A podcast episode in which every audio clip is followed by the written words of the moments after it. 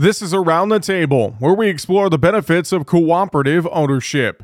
Today, we're talking with Andrew Scholtz, an agronomist with CHS, about fall fertilizer strategies. Andrew, what nutrients will likely be in demand this fall and why?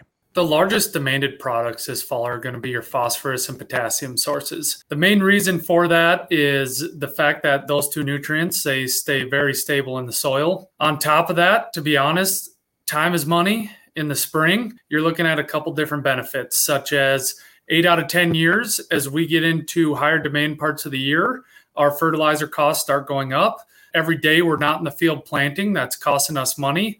And Mother Nature's unpredictable. We need to plan for a lot of different events coming into the spring, and fall fertilizer helps us do all those things.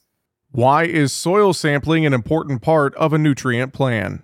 Soil sampling gives us a base we want to know if we're over or under applying nutrients to try and give that crop the opportunity to yield as much as it's going to. Uh, there's something called the law of minimums. Even though you have an abundant amount of nutrients in the soil, if you're lacking in one of them, your crop's just not going to perform. It's kind of like having a hole in a barrel. I mean, that's that's the old uh, antidote all of our teachers taught us in college and in school. If there's a hole in the barrel and you try to fill it with water, she's only going to fill up so far. And soil sampling is helping us figure out and diagnose different problems or why the yields are dragging in certain crops.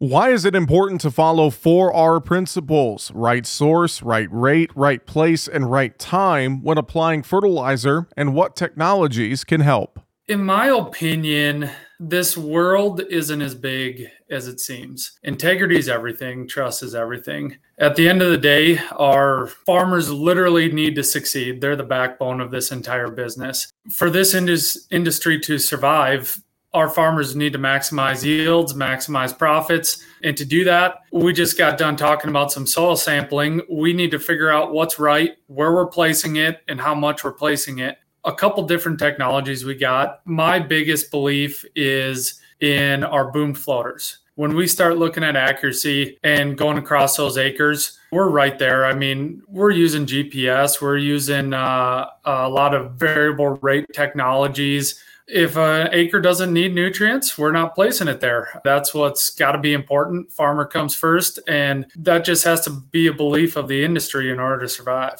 How could farmers protect their fertilizer investment, Andrew? You know, this goes back to uh, a lot of research and technology that's been available in the past. My question is is if we know we have to use chelated zinc in a phosphorus source starter in order for it not to turn to goo, what's a mindset on the fact that we have a lot of cations in our soil that are doing the same thing to our dry phosphorus uh, fertilizers? My biggest belief is chelation's been around forever. Big part of your classes at any university, as far as soil science, is going to be around the idea of chelation, how different cations and anions uh, react with each other. Trivar is a big one. We we call it a Levesol platform. Years back, CHS and uh, CHS Agronomy developed a technology where we can actually protect phosphorus sources as they're being applied to your fields. That way, in the spring, they're readily available. So basically, what we're doing is we're protecting your phosphorus sources from being tied up in your soil. So we're offering that efficiency.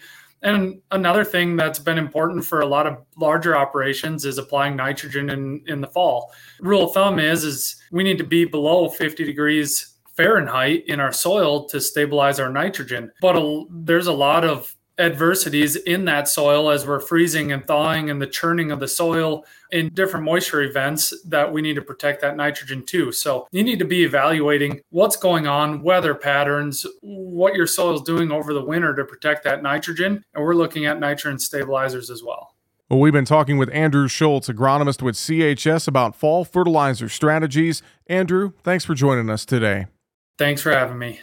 And thank you for joining us around the table. Learn more about the benefits of cooperative ownership at cooperativeownership.com.